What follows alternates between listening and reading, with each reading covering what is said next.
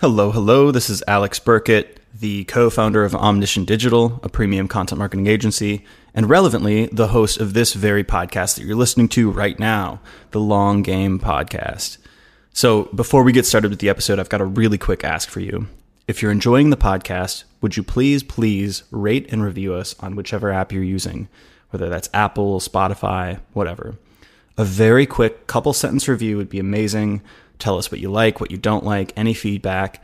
Please submit a guest request, um, and I'll reach out and interview them. Content marketing leader, business leader, anybody you respect that think would be an interesting conversation. Basically, I know how to grow a content marketing program but I know very little about growing a podcast. The one thing I do know is that ratings and reviews really help us. They really matter. Um, they help us rank when people are searching for stuff on a given podcast app. So by doing so, you're just really helping us get off the ground and reach more people. So pitch over. That's it. Today I'm talking to Ross Hudgens. Ross runs Siege Media, my favorite content marketing agency that isn't my own content marketing agency. Therefore, I guess my second favorite content marketing agency. He's also a friend and a fellow Austinite. That is, a person who lives in Austin, Texas, where I live. In this conversation, I ask him all sorts of questions personally that I wanted to learn about how he's grown his agency to 100 plus employees. You'll learn how they do marketing for their clients as well as for their own firm, how they think about thought leadership, personal branding, and different marketing channels to grow a services business, why they chose to be design centric in their positioning, and how they've changed their SEO and content practices while moving more up market with their clients and chasing bigger and bigger brands and logos. Ross also teaches me some pretty nifty frameworks, like how he uses AIDA, that is A I D A, typically a copywriting framework, how he uses that for writing blog post intros as well as outreach emails, and KOB, keyword opposition to benefits analysis, and how he predicts which blog posts are going to be passive backlink assets that produce links without active manual outreach. So, as you can imagine, this conversation is a mini masterclass in content marketing. Without further ado, here's my conversation with Ross Hudgens.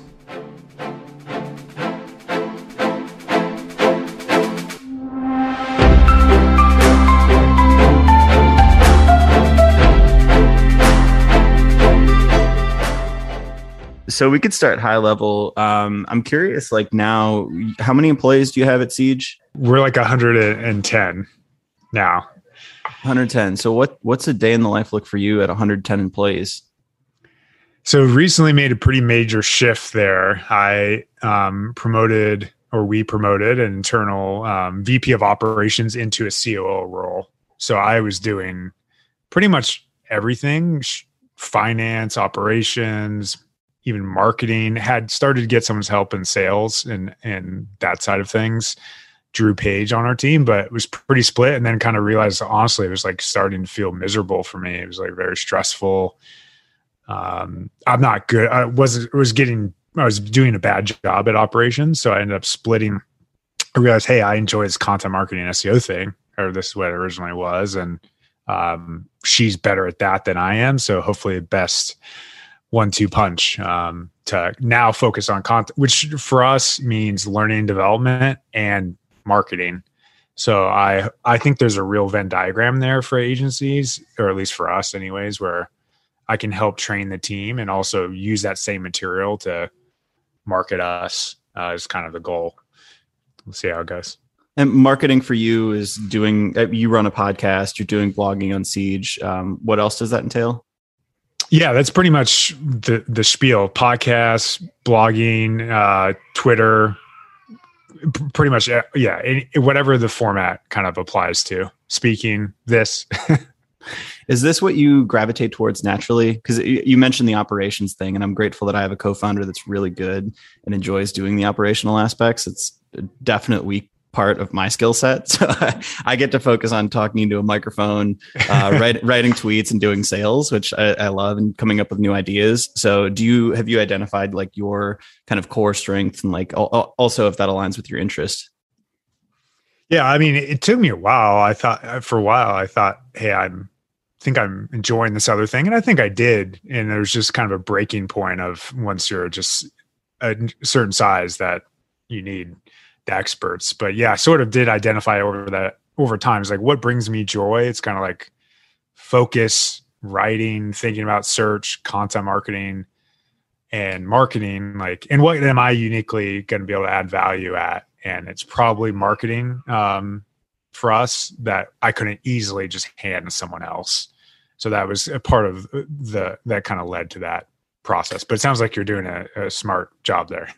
Yeah, it's like well for us, um, it's it started out you know fully part time. Like we were all HubSpot employees together, so we're like, there's no feasible way we can stretch ourselves this thinly and actually make this work. So I, I think as a forcing function, it really made us focus on what we uniquely can do, and then to divvy that up among the other co-founders, uh, among like, all right, what are the th- among us three, like what are the things we can only uniquely do, and then everything else we try to outsource and automate delegate, etc. So it became sort of a forcing function early on, which I think has been beneficial as as we've grown a little bit too, because now we do have I don't want to call them swim lanes, but we definitely have those core focus areas. Yeah, and that's a pro of having co-founders. Obviously, there's pros and cons to all this stuff, but uh, that you can do that is awesome, and I'm sure is helpful um, to to clearly have everyone do what they are best at from start. How long have you been running Siege?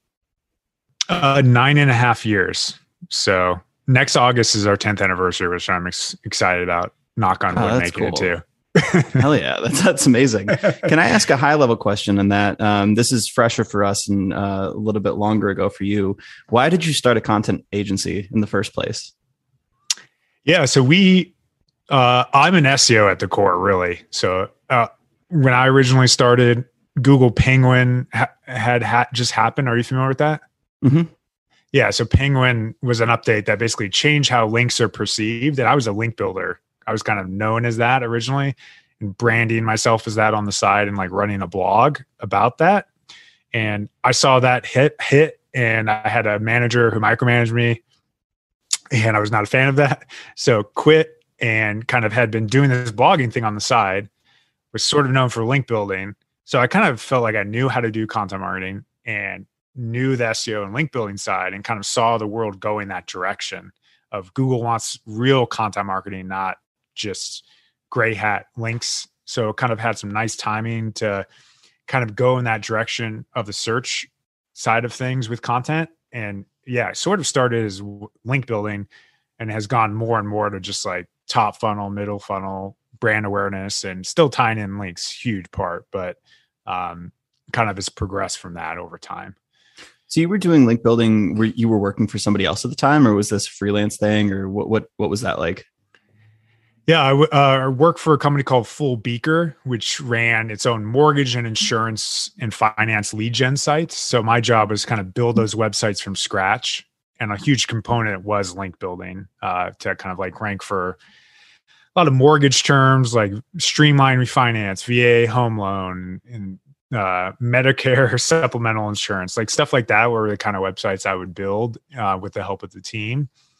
And uh, yeah, there's huge link building component because they were smaller websites, still content component, but because they were smaller, it was just like mostly link heavy lifting that I was helping with. And uh, yeah, I was lucky to work there because the the founder was a, a VC who invested in companies like uh, Minted and I Can Has Cheezburger. Oh yeah, very uh, yeah. That. Yeah, Edward Yim really um, he's really under the radar, so probably shouldn't even say his name out loud. But but he went to Harvard, super smart guy, and uh, allowed me to basically just run, and he just trusted you, and it was like an entrepreneurial environment, and then was lucky to be able to uh, that change, but didn't realize I kind of was like running a business in a way um, before I actually did. Cool. So you, you saw some trends coming in terms of like how content was shifting, and then you thought, all right, I'm going to jump and do this on my own. Um, was that initial jump scary? Like, how did you make that jump? And then two, um, how did you get your first couple clients and get the business off the ground back in those days? Uh, yeah, it was scary, but uh, I, I imagine this might sound familiar to you, but or potentially familiar. But I was doing, I was hustling on the side and basically uh, working and writing blog posts. I would work nine to five and was kind of socially isolated, but five to midnight, I'd be writing blog posts, creating content, um, and really making momentum on my personal brand to generate clients on the side. And started getting a first couple clients. So back in those days, a few sites had gotten hit by Penguin, and I commented on Moz.com when they had a big comment section and got a few clients that way and had enough to basically I could keep the lights on, had like 20,000 in my bank account, maybe like 30,000 or something.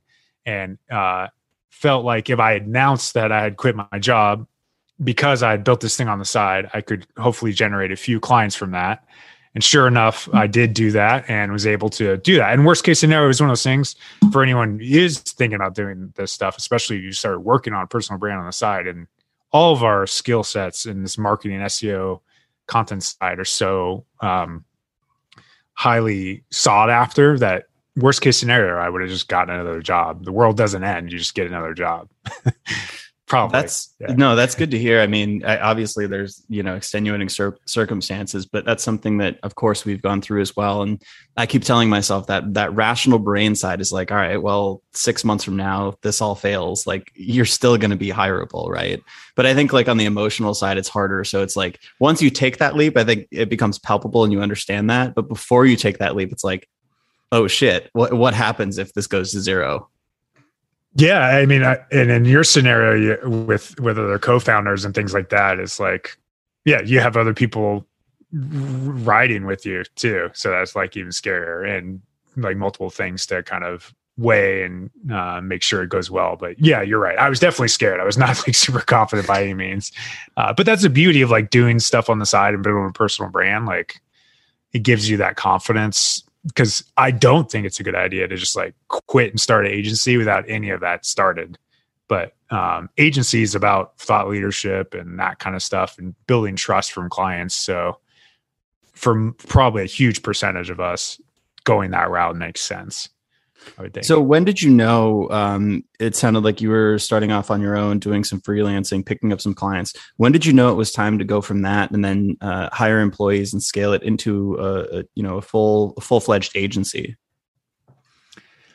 Yeah, I think uh, had been going for about six months to a year, starting to get more lead flow, and that was going going well. And at a certain point, I just started asking myself, like, what are these things are the best use of my time? And some of it wasn't and felt like we had enough revenue coming in that effectively if a percentage of that could go to a new hire and have it be like an entry level content marketing person not be the riskiest thing in the world. And uh, it felt right at that point where enough was in built a little more uh, headway in terms of like money in the bank and that combination made it feel a little less risky. I think i started with like a contract with someone and then transition to full time. So it felt like six month contract or something. You create some kind of temporary non permanence. I think that also helps your psychology a little. Uh, or so I remember. Anyway, it's been a while. Right. Well, there's something terrifying about going full on with uh, you know multiple employees that suddenly you're responsible for. So the more you can you know temper that with some sort of like fail safe, the better. And in terms of at least starting out and getting off the ground. For sure.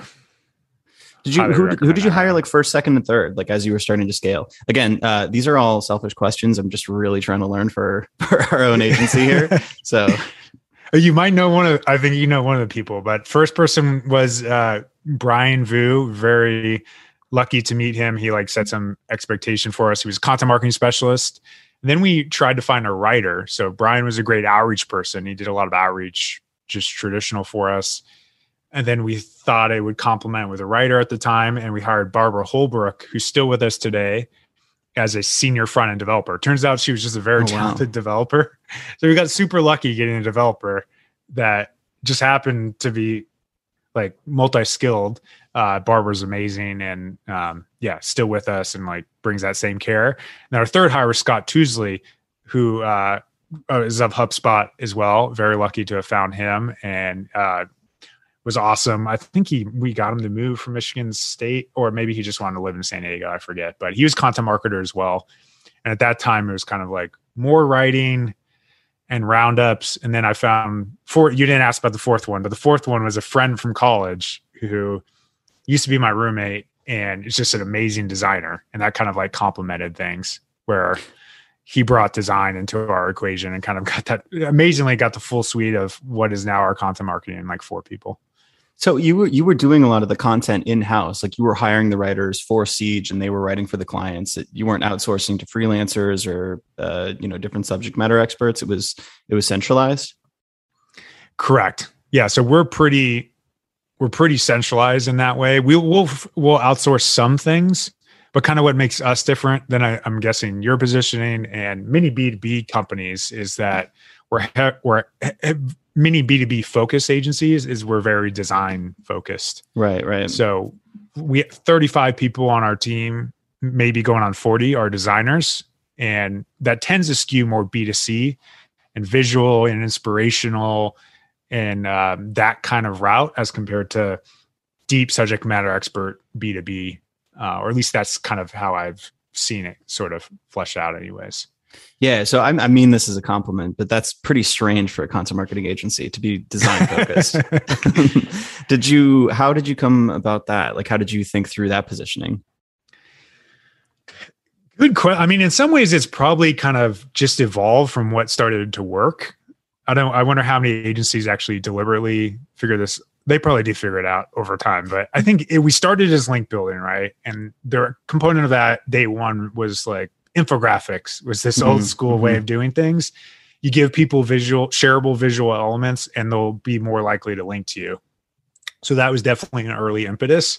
And then I think that kind of just progressed where we brought on photographers, videographers, um, very illustrators, and all that. And kind of was, we still will do infographics, but it's more like great visual assets on page. It, it, and still the great copy and copy editing, but that will still be a big component of what we do. That's fascinating. Yeah, I, I, can definitely see the natural progression from the link building focus, especially with your personal background and experience, um, leading into the design focus being i mean most linkable assets tend to be image based or, or at, at, least many do anyway even like um, informational content. Um, something i'm thinking through a lot nowadays because uh, of my you know relationship with Peep who he's all about like product positioning and like product marketing right? Like how to win in, in undifferentiated markets and I'm like drinking a liquid death right now in possibly the most crowded space, right? It's like sparkling water. There's a million brands out there. So it's like, how do we stand out? That's something I think a lot about for our content agency. And I guess like what I've come up with is people buy us typically because we um, emphasize, um, you know, ROI driven content. Like it's it's kind of like tying uh, our results to business metrics. I, I, think there's a few agencies. I think you guys do that in, in terms of your positioning, but I don't think that's typically been the focus for how content agencies work with clients. And then I would I would say that people tend to stay with us because of our link building and our network that we've built through kind of editorial style link building, guest posts, and all that stuff. So a high level question is today, um, and, and design's part of that. But how do you what do you consider your strategic edge uh, agency wise, like your secret weapon? Like why do people hire Siege and, and stay with Siege over others? Yeah, good question. We're I think our design team is great. So we have I'm biased, but world class designers. So we we are pretty upmarket at this junction. So I think we have a team that effectively can nail high quality brand aesthetics pretty consistently. So it's not that easy to just hire a designer who can nail Casper or some of these like high quality brands, it's not that simple to do that and bring that in. So that's the differentiator. Uh, we have, you mentioned relationships. We have, uh, I say like, technically the numbers are over 8,000 plus relationships we've built out from sending hundreds of emails each day. So we have a ton of those publisher relationships that we now have in a database across pretty much the entire internet. Uh, we now have outreach technology, which allows us to do that and prospect faster than other people. This is home uh, built, like you guys built a, a, tool for yourselves. Correct. Nice. Yeah, so um, that that's more recent. We've just kind of added to the stack over time. Uh, experience in each of these verticals, so we now definitely have just uh, compounding momentum of great case studies and a lot of these verticals we play in all the time. So it's relatively simple. If you're in insurance, if any insurance company comes to us, we feel pretty confident we have several case studies that if you're that company, it'd be like, why wouldn't I work with Siege at that point? But that's that obviously I'm biased, but that's sort of how it um, feels currently in terms of our advantage. With the link building advantage, that's interesting because it's it's it's somewhat similar to how we do it. Do you explain that to clients like or prospects, I guess, like during the sales process? Like, because I feel like one of the most common questions I get is like, how do you guys get links? Just because people have been burned so many times by these like cheap link buying firms. But I never I never explicitly know how to explain that in like one or two small graphics or like a one pager. So is that something you guys dive into during the sales calls, the sales process, or is that something that the client just feels throughout the relationship?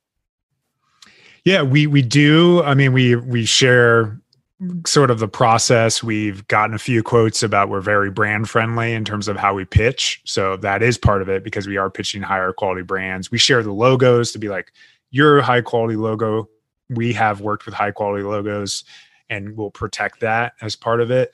Uh, we are increasingly, as we've progressed, and I talked about like we did infographics day one. Now we're helping people rank for passive link assets, and that's more and more of what we're doing as well, and narrating in terms of like we're good at search. We can get you ranking for things, and we want to help build an engine for you of link acquisition, not just manual, because it's more cost effective. So there are several touch points we discuss in sales for sure. Can there. you explain uh, passive link assets? Yeah, so passive link asset. I mean, there's a few common trends, but if, effectively, it's like a a something with high view to link ratio. So there mm-hmm. could be trend pieces, stats pieces. There's random things that do this, like calculators, which is where we have dev team as well. That's a differentiator um, because we build interactives like even stuff like a recent vertical I looked at foods high in vitamin D. Like foods high in blank is just a high passive link intent asset where if you go out and build those early and you know how to rank for them, you'll build kind of a compounding snowball where you can get other things ranking. So it's effectively, yeah, just looking at the search volume and opportunity, but also keeping an eye on the ball of like what are the page level links those have. And you can often find um, low hanging fruit because they're low people won't notice them because they're low search volume. It could have like 200 searches a month, but those could all be reporters and bloggers looking to find a credible thing to add to their article. And if you rank for that, you just build an engine or you, or at least help build an engine in that way. How do you identify um, passive link asset opportunities? Like, how, do you reverse engineer that and see what's already ranking and and getting a bunch of links via like Ahrefs or something? Or is it more so like intuition and pattern recognition? Like I, I could probably say like, all right, keyword statistics, like people who are searching that are probably looking to cite something in a blog post. Um, and I may not need to reverse engineer that. Do you guys have a framework for how you find those? Yeah, I mean, a common one is quick answers. So if it's like a, if you're searching something and you're looking for a single sentence or framework that you could copy and paste, that's probably a passive link asset. So examples are like cost of cost is a framework that also is middle funnel and high search intent or high link intent because they're like the cost to remodel a bathroom or something. Someone will link to that that ra- range and link to you. Uh, definitions in the B2B space are just massive, uh, where people are looking at jargon terms like what is content marketing, what is blank, and they'll reference that definition a ton and link to you. So that's that's a pretty common framework is are they is there something they can copy and paste? If that's the case, that could be a strong passive link at intent, especially if it's not if it's non obvious in some way. That's cool. Yeah. So I, I think like I found this trend that uh, these passive link assets are also really good fodder for link building themselves, like manual link building. Um, we've we've always referred to it as buzzworthy content in uh, kind of opposition to product led content. Um, we had to attach a buzzword to it, right? Like product led growth. You got to have your framework, right? There's the pillar and cluster. You do, you do. We got product led growth or product led content and buzzworthy content. But we started doing this as part of a portfolio exercise where, depending on the stage of the company, like if they're already a 80, 90 domain rating, it's like we could probably just write high intent content and they're going to rank for it pretty easily. And then like lower domain rating startups, we tend to do a lot more buzzworthy stuff and actually use that as part of our link building outreach. Have, have you seen sort of a crossover in terms of like passive link assets also being good fodder for your outreach if, if you're still doing that for clients? Yes, for sure. And I would agree with you. Like if you're on the lower DR side, uh, we we're using Ahrefs now internally or DA. Uh, mm-hmm. We'll we'll need to associate outreach with that more and more. If you are those brand, big brands that can rank for things out of the gates, we might not even recommend outreach for them. They'd obviously love to not do anything manual, ideally, but some of those topics don't have link intent. Like when I think of off top or uh, outreach intent. So we have had clients in moving, like moving statistics. No blogger wants to cover just ru- not really, unless it's like a trend piece, just general moving statistics. But we did something on customer service statistics that was big and interactive, and people did. That's broad enough um, that it was pitchable, and that one we uh, was was link worthy, and we also made it big enough too. So there's always that kind of balance of you can't just do it by default, but if it's big, interactive, custom illustrations, all of those things that kind of help can pass the threshold help pass the threshold, anyways, in our experience. Mm. So you mentioned that you're moving or you moved up market to an extent.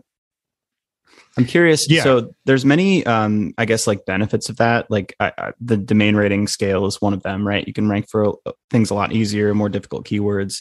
But I'm curious to the flip side of that. H- have there been forcing functions or things you've had to eliminate from your typical content strategy just by the sheer necessity of working with these big brands?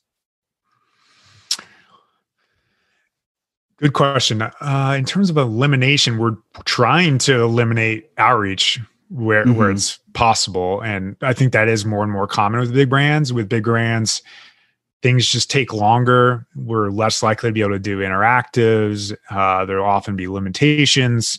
Some things you the thing the the Venn diagram of like big link bait doesn't even really exist for them anyway. So it's like tough to really make something that's going to go viral for these public companies because they have such they wouldn't want to be represented in that way. So uh, not that i i increasingly never don't think that's a good idea anyways but uh uh yeah i don't know that's that helpful but trying to do less manual things is very often the case and things just take longer.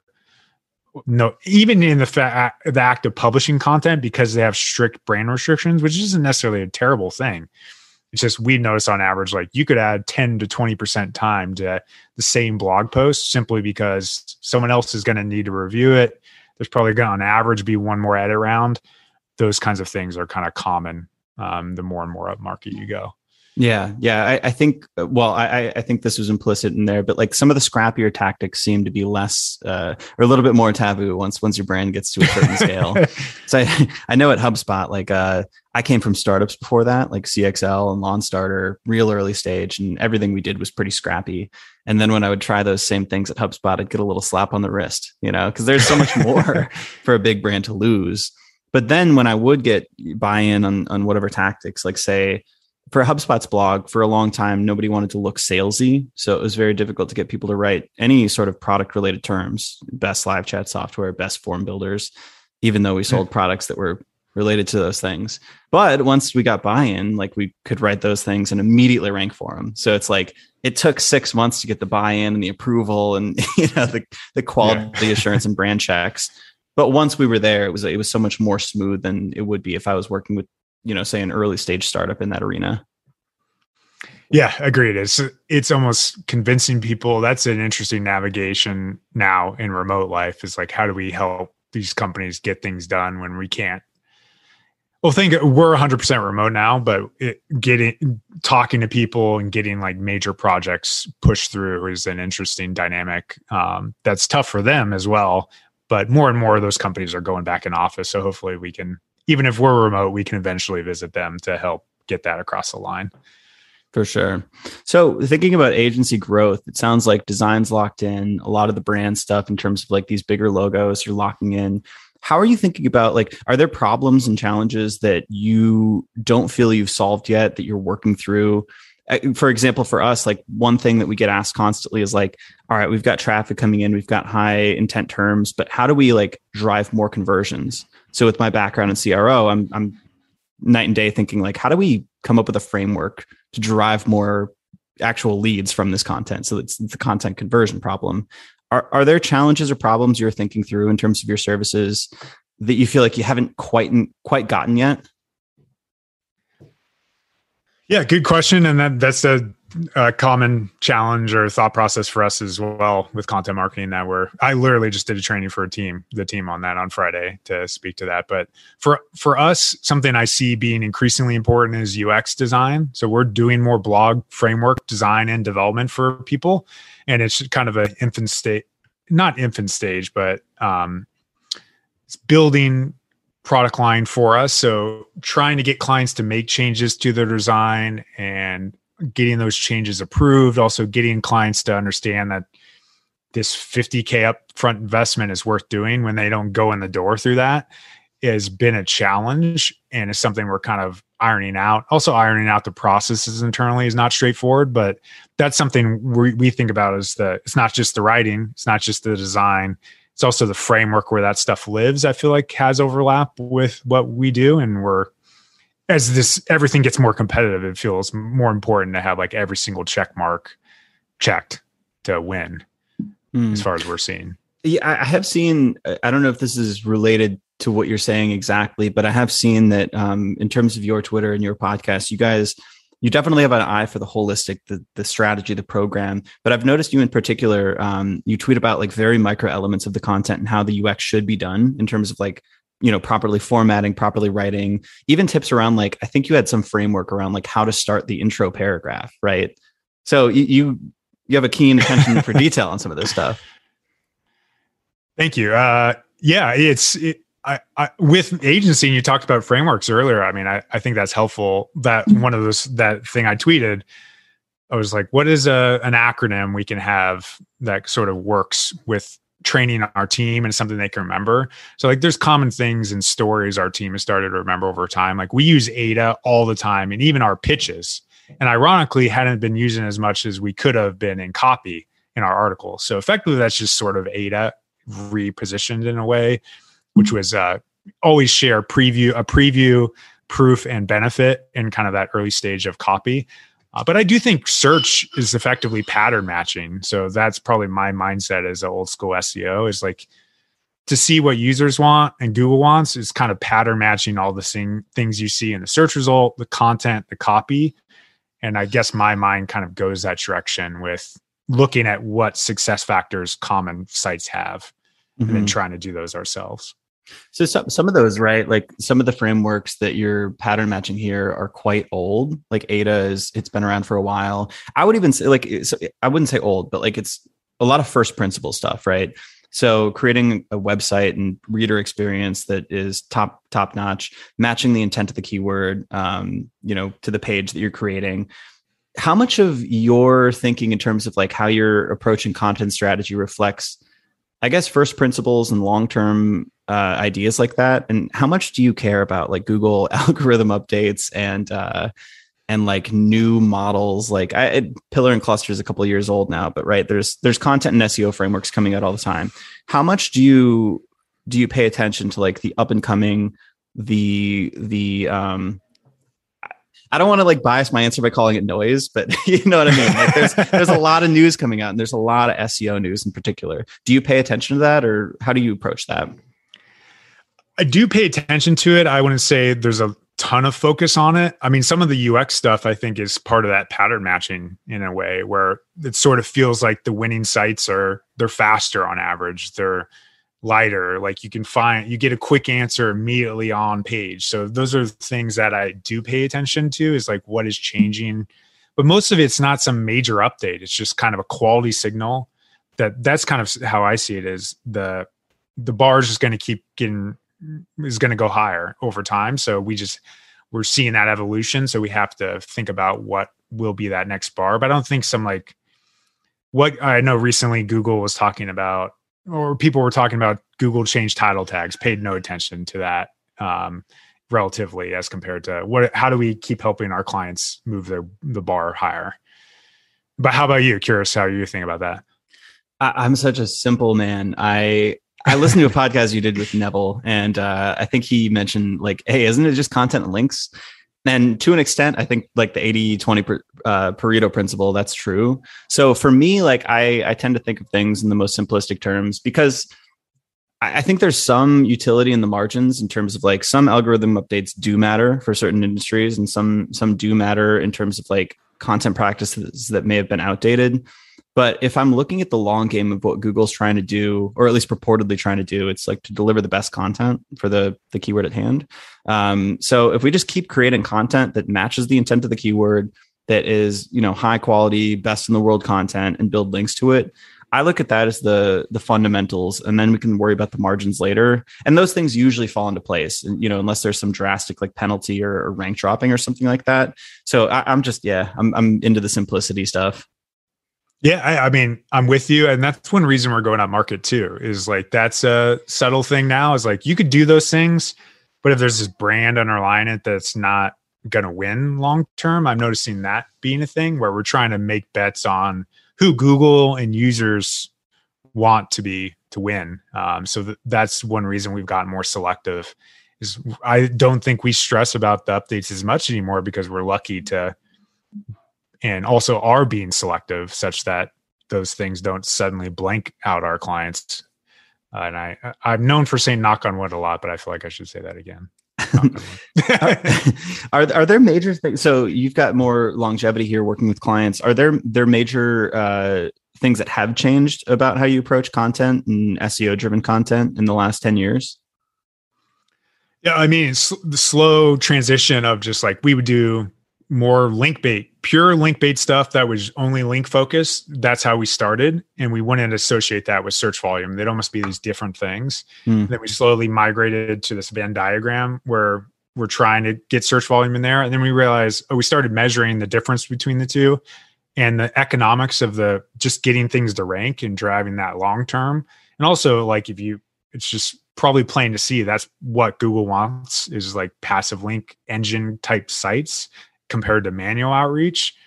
So that is kind of how it progressed. And then as it's gotten more competitive, yeah, thinking about the layout updates and things of those nature to like further optimize for that. The passive link intent topics up front is more of what we do.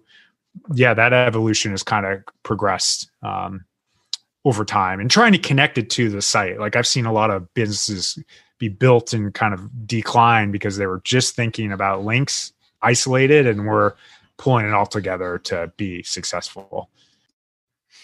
I have a similar question. So, with that pattern recognition from the last 10 years, do you have any um, like kind of wild conjectures about where content's moving in the future? So, there's some ideas around like, you know, Google's increasingly creating more and more space, uh, basically scraping content and you know like creating microsites almost for some keywords or there's like the trend of artificial intelligence driven content and like you know that that's like creating blog posts from scratch like do you have any kind of out there maybe like five ten year trends that you're thinking about uh, not real. I mean, I'm pretty iterative. It feels like the world feels moves pretty fast, but most of this stuff, if you're like paying attention to it, you can you can ride with it in my experience like i've tried the ai driven content marketing. We've thought about how we can incorporate in our process. We haven't completely given up on it. I'm not seeing a ton of immediate value that wouldn't kind of distract our team in a way.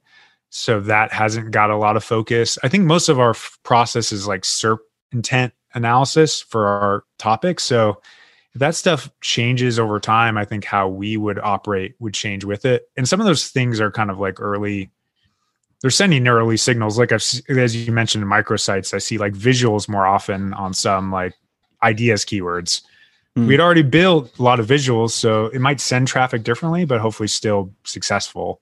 You're already in front of that trend you? by being being visually focused. Yeah, yeah. And think about the SERP because if Google knows it's visual and we already sort of were thinking visuals, might redistribute how our clients get the traffic. But I don't think you're like completely missing the mark by at least thinking what that SERP is doing. But um, right. you're curious how you're thinking about that and moving towards the puck. yeah, it's tough. So I, I, think like there's merits to all of these, but I, my question is like, how does that change what we're doing? And typically the answer is not much.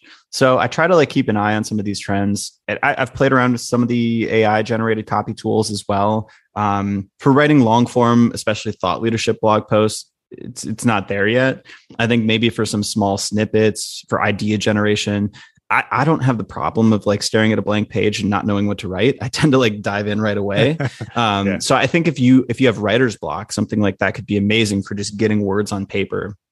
I do have this like uh, wacky idea in the back of my head where I kind of want to buy like a domain and just see if I can fully outsource content production to like you know uh, a virtual assistant who runs every piece through Ahrefs ClearScope and then Jarvis and just see like where it goes.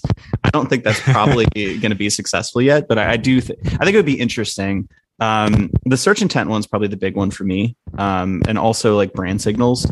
But um, one thing that one thing I'm thinking through, and I constantly ideate about like creating a tool around this, and kind of fiddled around with that when I was at HubSpot. Is a lot of that process is still pretty manual. I found like matching the search intent to the SERPs. Um, do you is that manual for y'all too, or is that do you have a tool that can like kind of signify like, all right, is this like a transactional? Is this going to be high intent? Is this going to be like top of funnel, or is that still pretty much just like Google the search term and see like is it product pages? Is it information? Like what's ranking? Yeah, it's relatively manual. I mean, we use Ahrefs as our kind of like North Star tool. But I, I, mean, I know there's tools like MarketMuse and things like that that will kind of give you those things.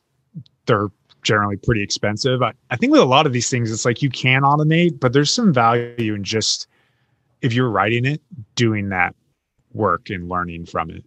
Uh, because you, if you don't, you you you you le- lose a part of that in that discovery, and it's not that hard to do one mm-hmm. search for that topic right. such that that seems instructive.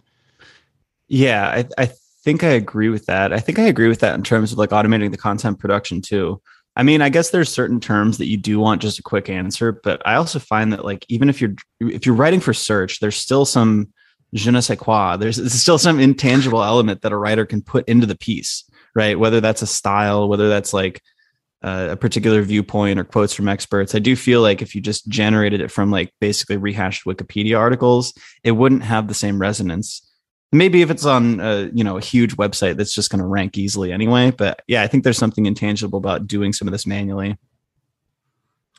For sure, and yeah, the tools will always have some value, and those things are worth keeping an eye on. Like and, and to your point, the AI driven stuff, like we've considered and even recommend it for some clients like if you have super long tail city pages that need like 100 words of copy or something and have 50 searches a month like maybe a tool like that that's then edited could be valuable. Like pro- product descriptions or something yeah. where it's like you've got thousands of SKUs or something like that exactly but you should have never hired an agency like us or you for that task because it is so commoditized at that point so it's effectively like you're maybe it's competing for the commodity work but not, not the high end trying stuff. to win that commodity work. Yeah. Uh, I have the the Peter Thiel question here. Um, how, what do you believe to be true about content marketing that most people would disagree with you about? Interesting. I, that's a tough one off the top of my head. I mean, I do say a lot that we're so design focused. Like people see words as content marketing, and I see content marketing as the whole experience of design, copy, etc. And for sure, it's less accurate and the copy gets more weighted in these very technical spaces. So I totally fully understand that.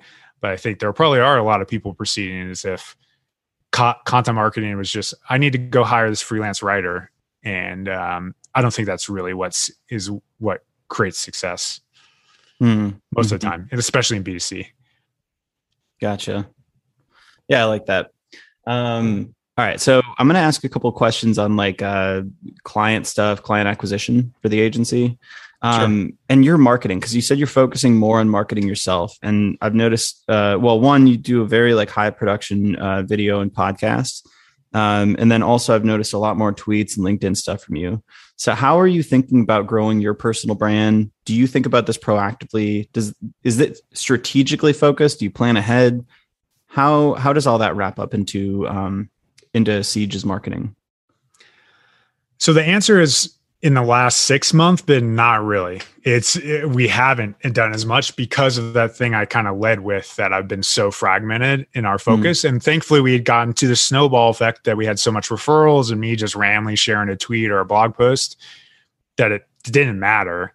Um, but we that wasn't that's not sustainable it's not what i should be doing so my goal is to be that do that more so i think with things like you're doing things that i had done when we were doing more planning i'd do these interview series like you're doing i'd be deliberate about it wouldn't even necessarily have a huge audience reach but if that person could be a lead source hey turns out i just sent you a lead is that coincidence maybe not um, right. that you get deeper relationships with people through just that. That was one strategic thing we did. High, definitely high quality production value. I think that kind of connects to that up market kind of thing we're trying to go for.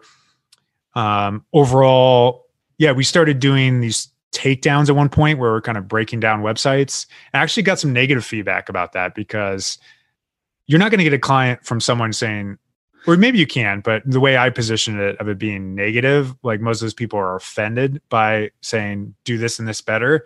We've kind of repositioned it into here are some adjacent people where, like, for example, I was going to do one on brides.com coming up. Anyone in the wedding space that's in that space, which is lucrative and big, could reach out to us, or maybe brides.com is at least complemented by that they probably don't need the help directly, but who knows? Maybe that r- leads to referrals or word of mouth as compared to the negative kind of touch point of um, you need to improve this and this and this. But I've seen people do it well, so I think there's multiple ways. To- With the the breakdowns, were you were you emailing the people afterwards and like uh, using that as sort of sales enablement, sales collateral, or was it just sort of like hoping that people would come in and see that?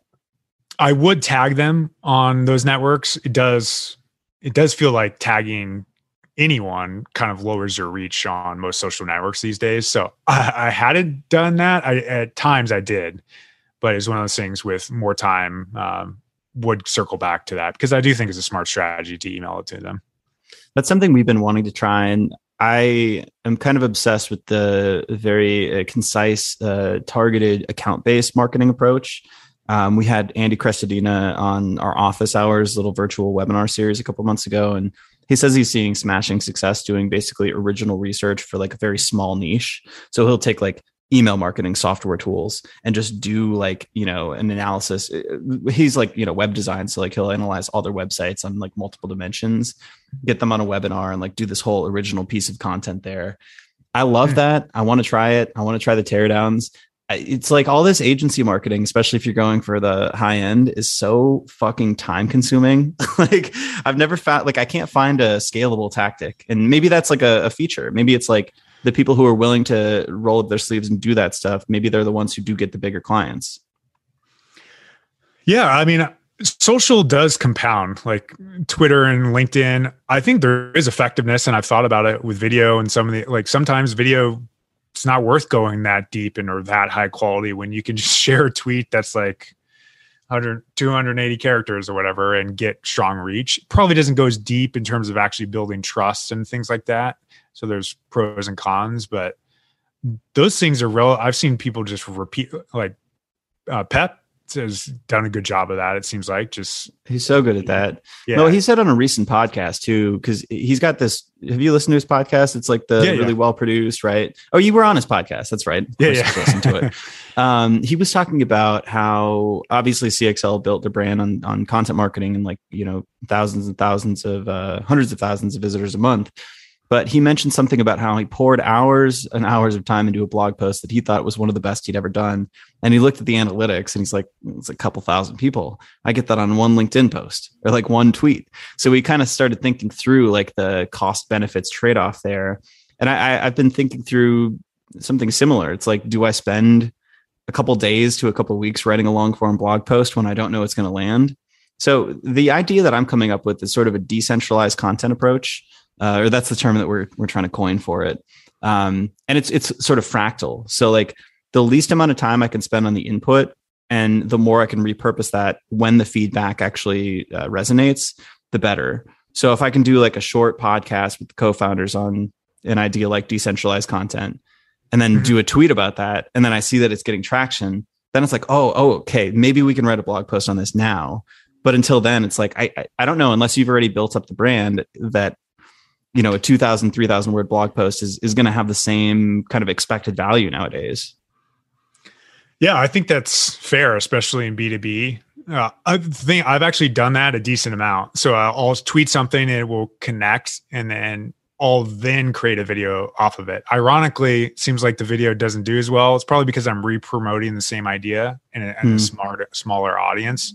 But that doesn't mean like in the context of your website that doesn't have value, uh, strong value, because clearly it resonated with someone originally. But it's that re-promotion of the same idea that I've felt. It's not that it does badly, but that's just uh, the one thing I've noticed um, with that. But I, I would agree like in general, it seems like this halo effect of like all this brand. You still should do this. Like, I don't think you or really you, I should be doing search driven stuff.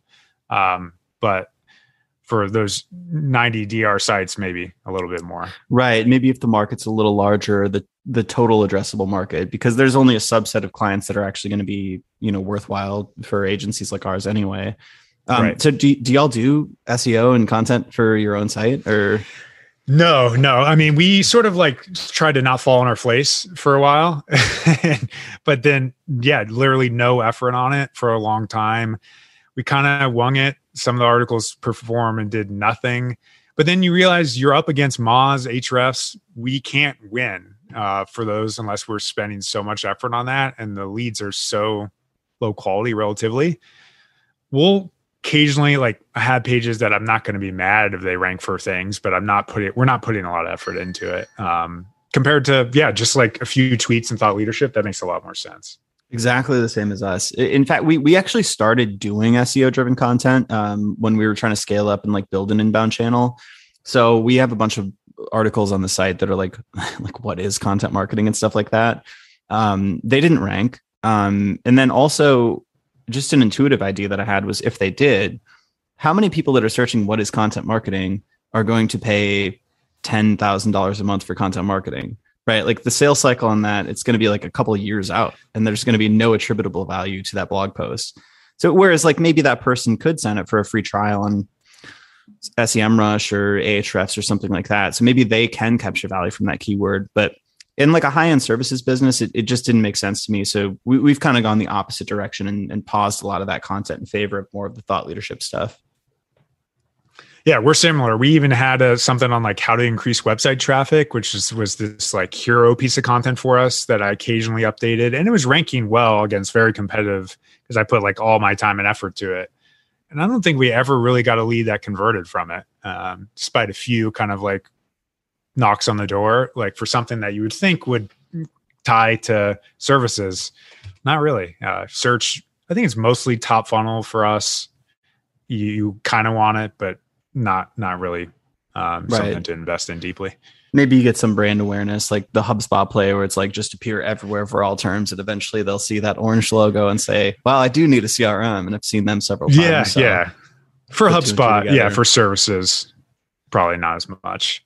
So you what, don't want to not do it, yeah. But go ahead. Yeah. So what what what is your ideal client? Like, how do you? What are the signals that somebody is a prospect you'd want to work with?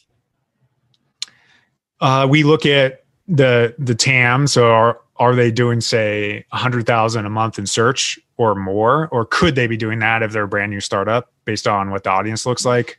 Did they recently raise funding and that exists? Um, are they probably would love to have people that have over 30 employees, probably 100 plus now because under 30 is like high risk. Um, not an affiliate site. We used to take those on. Now we don't take them on at all because um, they're high churn risk. Are they going to win long term? So we look at the product. Do we like it? Uh, what are the reviews of that company? Even looking at subtle things like what are the Glassdoor reviews of the site? Like, will they treat our team well? Those are kind of signals we're also looking at because team retention is just so important and all those things i think directly relate to how some of these companies do um, in, the, in the long term as it gets more important yeah i love that one thing that um, we found and I, i'm still this is still a hypothesis but we found that people who already have somebody working on content are better clients and hmm. I don't know, that was actually paradoxical. It's what I would have thought. I would have thought that like a director of marketing comes in and they're like, we, we want to outsource this function fully. But I found that if we're working with like a generalist director of demand gen or marketing, they tend to look at it as a, a test. and I actually listened to a podcast you put out recently on this, which is like you can't really test content marketing as a channel. it, it's a strategy and you've, you've kind of got to dive in or you're not going to see the results. And then if we're working with a founder directly or an executive, it's like they're probably too small and that founder is going to realize, shit, I've got I've got to raise the next round. Like I can't spend time like yeah. editing each blog post that these guys hand us. So uh, that was a little paradoxical to me and I'm I'm still not totally sure that's 100% true, but we we now tend to look um, whether they're actively doing content already. Um, well, the other thing is that if they're doing content, we don't need to sell them on the idea of content, which is always big big battle if you have to do that. yeah, I like that. Uh, for, for, us, we uh, I'm sure someone's going to listen to this that falls into this, so don't be offended. But SEO people are generally not good clients for us. We prefer general marketers because SEO people are just like, we want links and that's all we care about. And we want that Venn diagram because it's tough in the link world to be held to like 20 links a month and hit that number every that's a huge amount of stress for link building teams each month. And often it's also ironically maybe not ironically, but people who come in the door through links actually don't perform well because they're not right. connecting the two of like the quality of the site and things like that. So we saw that pretty consistently. Uh, so that there, I think SEOs are getting better and better at that, but it, that was kind of a, uh, a persona type that we still get because I'm an SEO, but um, is a, not as positive in his recent history. We, we've had that as well, and it is stressful. We, it's the best when you can just get like um, kind of all the nodes in the system together. So the content strategy and plan, production, uh, promotion, and optimization.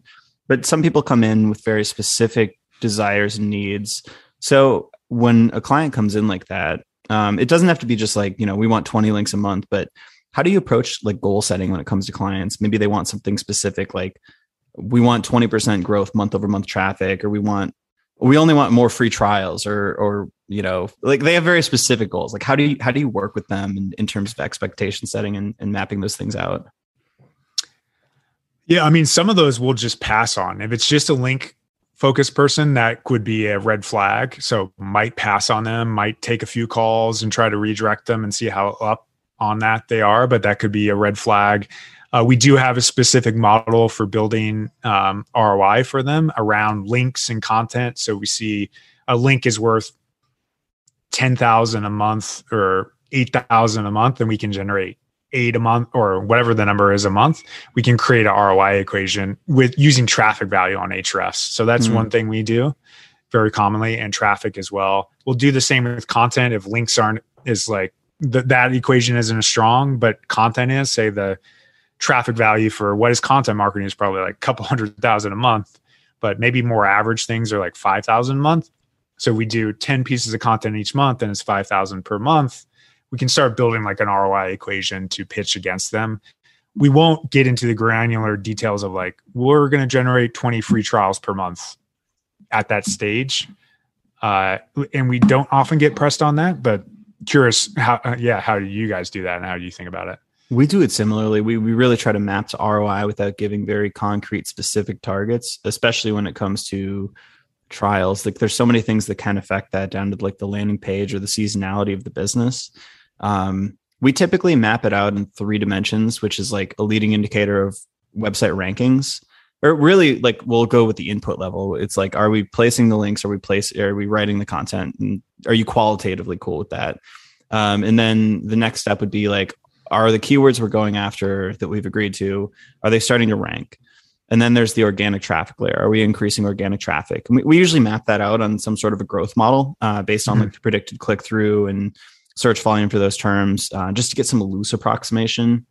And then finally we do the macro goal the lagging indicator which is like how many leads or we mainly work with b2b or customers for b2c are we actually producing from a last click basis from this content which we always uh, uh, you know caveat that with like the, the content's probably producing much more but we're just going to show like the directly attributable stuff. And and that's really like the last thing. Like we don't usually see results for that you know definitely not in the first five to six months but that, that's like the long term thing they care about. So we usually give them like a dashboard for that as well. Nice.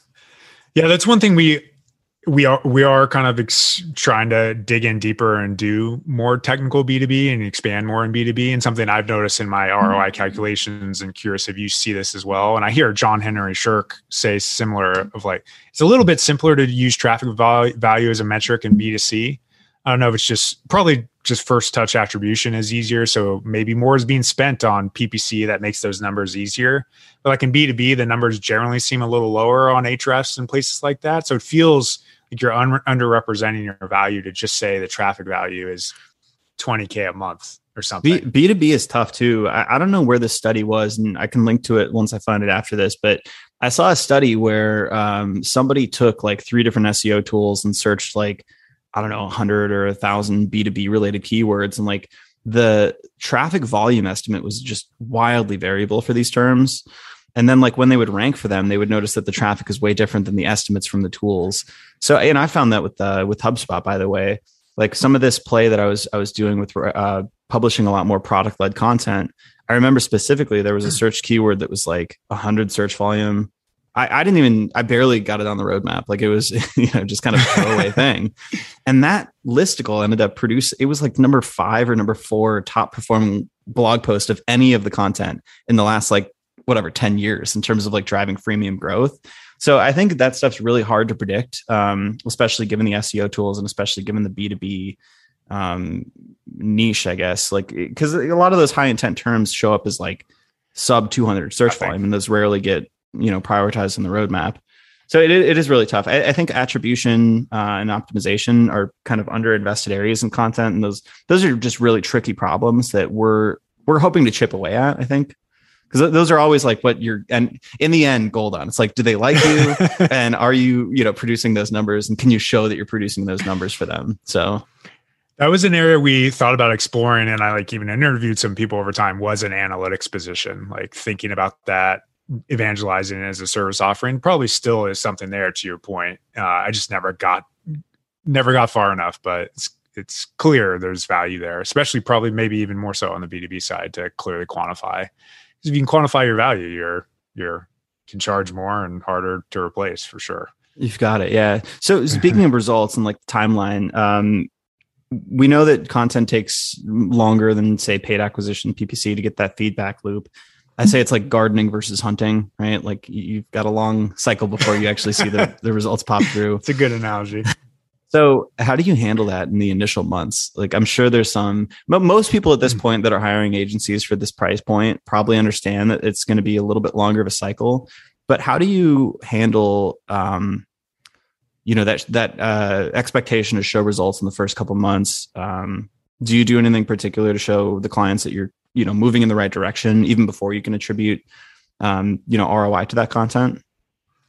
We do something called a keyword opposition and benefit analysis, where we're looking at the keyword difficulty in month one of, uh, like, say, 100 to 200 topics, depending on the vertical. That will allow us to prioritize things that hopefully can rank faster. So that's part of the equation. There are leading indicators with like link building driven content when we are doing manual outreach that they see we're getting quality links. So they know something's going to come down the pipe if that's a leading indicator. We do say that you should be able to see rankings start to show like page three, page two, that should start to happen, even if um, you don't have traffic right away. So that's a kind of common and can, should happen hopefully pretty quickly. And you do expectation set in the initial proposal of like traffic will be here. We don't go as granular saying month two you're going to have this traffic because i think that would create a lot of stress for the team. We do mm-hmm. point like 12 months out. Like this is where you should be. We will set link goals also like it's going to ramp up like a graph um, up into that final number. But thankfully we don't get a ton of pressure and that might have to do with that expectation setting up front right. Larger clients larger um, time horizons in the first place. I think that that's what I try to explain, um, you know, both internally and when I'm speaking to clients is like, it sounds like we're just pushing for a longer deal, but it really like aligns incentives for both of us. Um, so we're actually allowed the space and time to create better content and allow you guys more space to like, you know, have the expectations um, properly set. So in month six through 12, I mean, like the results are going to seem exponentially better than the results from month zero through six, just by the way, the sheer nature of how SEO works. It truly is like a garden, like an iceberg, you know, rising up through. It's like the first couple months, it's barely peeking through, and then all of a sudden, it's like, holy shit, we're ranking for everything. Yeah, yeah. it is that balance. I can understand the client, and it's like finding that navigation because you the, their fear is you don't want to wake up in 12 months and have nothing, which oh there's God, definitely yeah. many people that have done that, right? So it's like, how do you that balance? Um, and that's probably where you, you start building trust as an agency and things like that. Thankfully, they start having a little more trust um, of that timeline for sure. What's the most annoying client questions that you get? Uh, something we get. something we get relatively commonly. We do build a FAQ document. I think I realize I don't have it on my FAQ, but they ask us to promote their content a lot.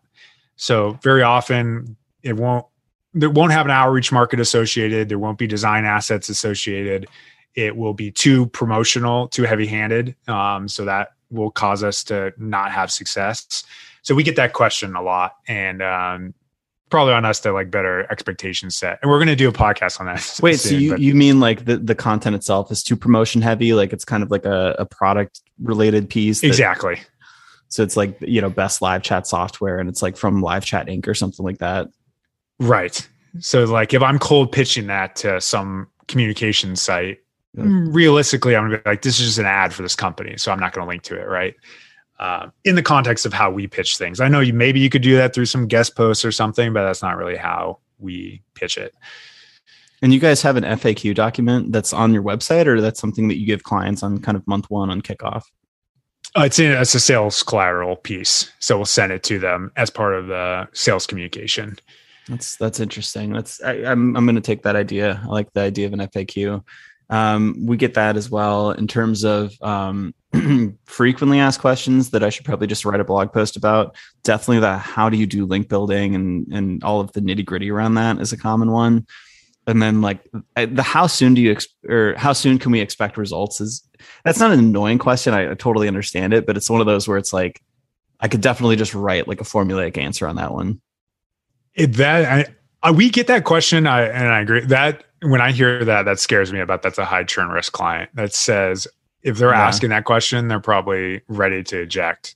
Um, and th- yeah, that, that's one of the reasons why we started qualifying like over 30 employees and things like that. It's like you don't want to be an expensive line item. And you, for them, they don't hire don't hire things that are expensive line item either that you're going to be you have to ask that question for. You're just not ready to invest in that. That's okay.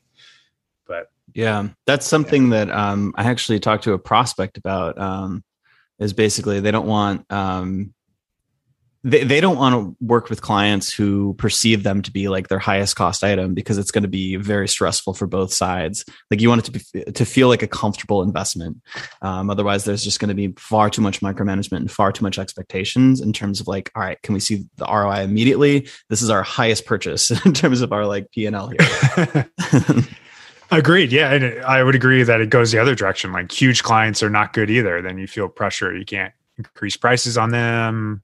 Lots of navigating. And if you lose them, in you're, you're in this like uh, flustered, you know, like what do we do now? How do we replace that? Exactly. And that's, that's something we've thankfully been pretty good at over time is not have anyone that's too big yeah. for that reason. So uh, on more of the personal side, what, uh, who, who are you chasing? What's your long game? Uh, I'm chasing enjoying the work. Like that's uh, I like being SEO and content marketer. I enjoy that a lot, and getting back in the weeds and doing that side of things is something I'm excited about in kind of this new role. And Now that we've hired a COO, so yeah, it's it's interesting having done this for nine and a half years. Definitely resetting and like getting out of the operation side of the agency life is stressful, but I don't have a clear endpoint. And it was cliche to be like the process kind of thing, but um, thankfully have done pretty well in the nine and a half years been doing this. And now it's mostly about do great work, help our team grow. That's fulfilling. I think you have to love people um, in agency life as well. And uh, yeah, keep, as long as that's the case, hopefully, hopefully I'll, I'll be doing this for five, ten more years. I love it. So I started out by asking you what the day in the life is. So it sounds like you're really just chasing like the ideal day um, in in the same company. Like that's that's really the ideal model. So do you have an ideal day? Like what's your what's your dream like Saturday or whatever, or your dream uh, Tuesday?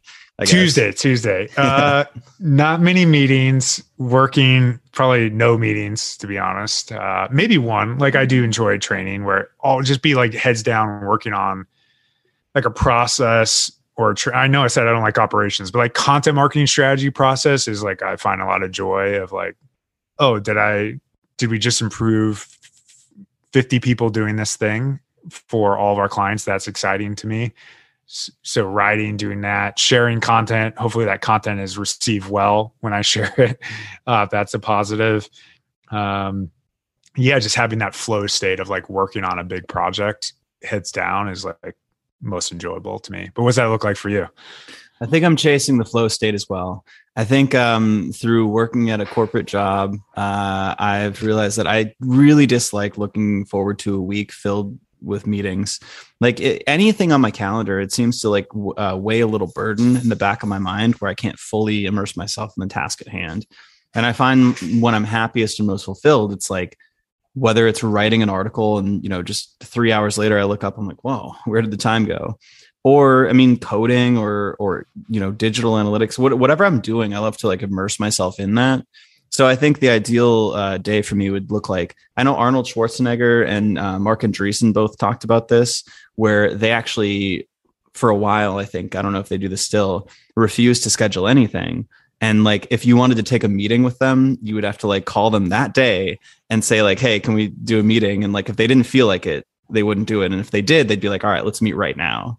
And i kind of love that. I i don't know if that nice. would get stressful eventually but i like that ethos and i like that as kind of a, a desired end state. Who knows if it's ever accomplishable but i think that's probably what i would work towards too. And you know spending time like writing reading uh, thinking, you know, forward facing kind of innovative uh, products and services that we could offer. Um, and then networking. Like I love doing the conferences and like the coffee meetups and all that stuff. Yeah, I'm with you. It's kind of just like talking to people that are smart at doing this stuff is enjoyable and like that a lot. Um, yeah, it's something I've built to, or, or, I was doing sales. We just delegated that to someone very uh, smart who's been in our team for a while. I'm still helping out, but hopefully even less sales calls and things like that, so I can focus on pretty much that same Venn diagram that you got. Yeah. Uh, weirdly enough, I actually like sales. Uh, I found that to be enjoyable. I think it's because it's small scale. And if I were doing it all day, every day with like my meeting cal- you know, my calendar completely filled with meetings, it wouldn't be fun. But that kind of satisfies that people part just a little bit, at least at the scale I'm doing it. Yeah, that's true. I, I enjoyed it for a long time. Don't get me wrong. Um, I think that's probably part of the evolution. I don't know if you know uh, his name is like Andrew something. He wrote about, he had this great thread recently where he's a super popular guy. I don't forget the name. Off and Will Wilkinson, Andrew Wilkinson. Yes, you know what I'm talking mm-hmm. about. Yeah, yeah the burnout thing. Yes, so he wrote like he was doing so well, and and like everything was going well, and his argument was like all this dopamine release like stop creating joy, and it's rough, but like it's weird. I no longer get any kind of dopamine release when we we sell a client or close a client. It's strange. I think probably is like over time kind of got there. Um, so it's like refunneling around where you get that release. But that's a really interesting thread. You should link to that and show notes Dude, of you. I've been feeling the same thing because I've been listening to the same podcast that that inspired that thread too. All the Dr. Andrew Huberman stuff mm-hmm. on on dopamine and uh, Anna Lembke and i felt the same thing. And that that actually that's interesting because we were talking about social and thought leadership and like being on all these platforms. And i have such a, a, a double-edged sword there because i know that it, it works for my business and i know that it's effective for driving thought leadership and clients but i hate spending so much time on twitter and linkedin. It's just like that flood of information at all times. Do you do you deal with that too yeah, it's it's definitely two sided coin. I know it feels like there's definitely a contradiction in there somewhere of of that. I don't actively just sit on Twitter and scan it or LinkedIn for sure, but there's I think most people would be lying that are successful. Like you share something, you're gonna like refresh it and see how it's going, and mm-hmm. that can become addicting when you get all the notifications. Yeah. yeah, and then you you get addicted and uh, refresh it and distracted and all those things. So it's it's a tough balance for sure. Uh, so that's what, yeah, kind of focusing inward, which I think is good. It's also good for probably service. Like, I really do believe you can be very, very successful, especially once you've hit a certain flywheel, which I'm sure you guys will get there of like enough momentum of referrals and things where you just looked inward and improved your processes all day and all night. Like, I don't even think you even need that much outward marketing, to be honest. And it's probably far, far more exciting for clients to have a client that thinks of them that, that way versus the reverse. But, uh, yeah. You still got to do both. You can't give it up, but uh. well, especially during the climbing, the scaling phase, for sure, you need to get to that point where you've got the base and like the constant referral pipeline and inbound pipeline, and that's that's what we're, or at least personally, I'm working towards. And then, yeah, luckily, like you mentioned before, we've got co-founders, one fully focused on services, and one essentially fully focused on operations. So that at least gives me like the the freedom um, to put my head up and you know kind of go outward. But eventually, I think it would be really nice if I could just schedule my tweets and, and you know go off and do some more deep work and client work. That used to be a strategy that i employed that I, maybe i'll go back to if i start flying more. Or has like suggest scheduling content. It, it, can be dangerous. Schedule content when you're on a flight or something. Because right. that way you'll just wake up and all the notifications will have happened and hopefully nothing was broken. But uh that that'll be optimal for not not getting stuck in the black hole for sure. Um, would you want to do a couple of rapid fire, um, unrelated to content questions? Sure. Cool. Um, yeah. so they're not technically rapid fire. Like you can take as long as you want to answer them, but um, I just call them rapid fire. So, uh, who, who, do you admire professionally and why? Uh, Wil Reynolds comes top of mind. Seer Interactive just has done it. It's like 10 years ahead. Uh, clearly cares about his team uh, does the right things is like handing his company back to his his people as well. Clearly cares about his clients as well. Um, yeah, so much admiration for Wil. If you could create your own category in Jeopardy, what would it be? And would you get every question right? Wow. Uh, I probably would not because I'm not good at random trivia. But I guess if I'm rigging the game, you could do SEO. I probably that's I tell my what and it's definitely true. I'm like literally good at one thing, probably. Hopefully getting better at parenting, but SEO and content marketing. Most of the other things I'm just not very good at. You ever talk to people who don't work in digital marketing and SEO and try to like explain what you do? It's it's the most frustrating and like awful thing. so you've got so so much like inside, just like weird jargon and stuff. Some of my friend group, they're like, my friend Mark is also an SEO, and we'll go on tangents about like page rank sculpting or something. And they're like, guys, I have no idea what you're talking about. yeah, that's. I always use the analogy of trying to rank for shoes, and we help companies rank higher for shoes, so you buy their shoes, and that's that's my mom uh, explanation. I love that. Uh, which talent would you most like to have? Oh, it would have been cool. I played um, Division three football for in college at a small school, and if I was maybe like three inches taller, maybe slightly bigger frame, I could have played offensive line, maybe. So maybe nice. that. Uh, where did you go to school? Chapman University in Orange County, Orange County, California. Nice, nice. Yeah, yeah. Um, do you consider yourself more scientific or artistic? Uh, that's an interesting one. I, I cop out answer, but I feel like somewhat Venn diagram of that. And then I'm sort of data driven. I'm not great on either side, but somewhere in the middle. Um, mm-hmm. Sort of artistic because we were running a creative agency, but then using data and ROI. I think there's at least an argument that maybe that's accurate. I think that's what makes an effective growth focused marketer for sure. I mean, that's what I look towards, and especially like experimentation and CRO people tend to have this like wild, mad scientist side. well, I guess that yeah. So they have both. Yeah. Nice. Yeah, I actually did A/B testing a lot at my last company, and I got. I'm not an A/B tester, but maybe there's a, a little bit of that in my my soul as well. well. That's science for sure. Yeah. Um, if you could have dinner with one person, dead or alive, who would it be?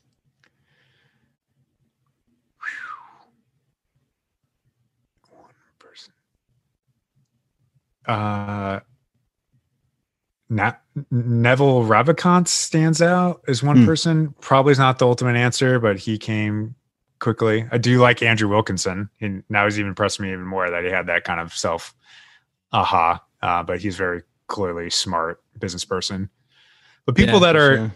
happy and successful, I don't think there's like s- super.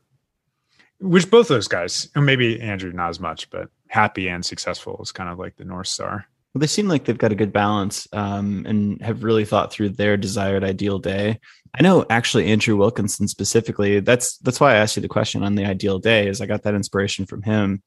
Hmm. Uh, he wrote a Medium post a long time ago where when he was building his agency, uh, MetaLab, he thought through what his ideal work life would look like. But the way he did it was via negativa. So he thought like, what would my worst day look like? and he's like, all right, ah, filled nice. with meetings urgent tasks, like blah, blah, blah. And he basically inverse that. And that's how they form the culture at their company. So I, I love, I love when people think consciously about that kind of thing and not just like, how do we grow at all costs, you know? Yeah, that's smart. And I, I probably got lost in that a little too much in the last two years and glad to finally like flip that switch and get back hopefully get back to it but i love that's a great way of thinking. And probably like should set a reminder once a year to do that audit. Totally. Um, what do you consider the most overrated virtue? Overrated virtue. Uh, so what would a rapid fire list of virtues be i guess? Yeah see this is, this is one of the tough questions. Um, i think like off the top of my head patience politeness um, what else is a virtue? Courage, um, honesty. Uh, Probably depends on the context. I just Googled it as well. I kind of would say patience is a little overrated, but then that's partially why I'm doing was a bad COO effectively in the last year is that I would move too fast on things and then at 110 people it's just like a terrible thing to do. Um, in early stages, it's uh, I don't think being patient is necessarily that good and moving fast is is valuable. I think, even though we're in search. I, I think that's true. I think it's it's like it scales with company size and like group size, but also I'm incredibly non unpatient, I guess, uh, impatient. Uh, but I I've reconciled that and I'm like, all right, I'm going to be impatient with action and patient with results. so that's now the pithy, nice, the nice. pithy little saying that I do. Um, Another framework. Just have all the the frameworks. Clients love frameworks. Teams love frameworks. Exactly. um, oh, what's a career choice you considered but didn't pursue? Uh, went to Chapman because it had a film school. So that was a route. Did creative writing, which kind of goes to content marketing, then sold out and changed the business. Um, so probably writing.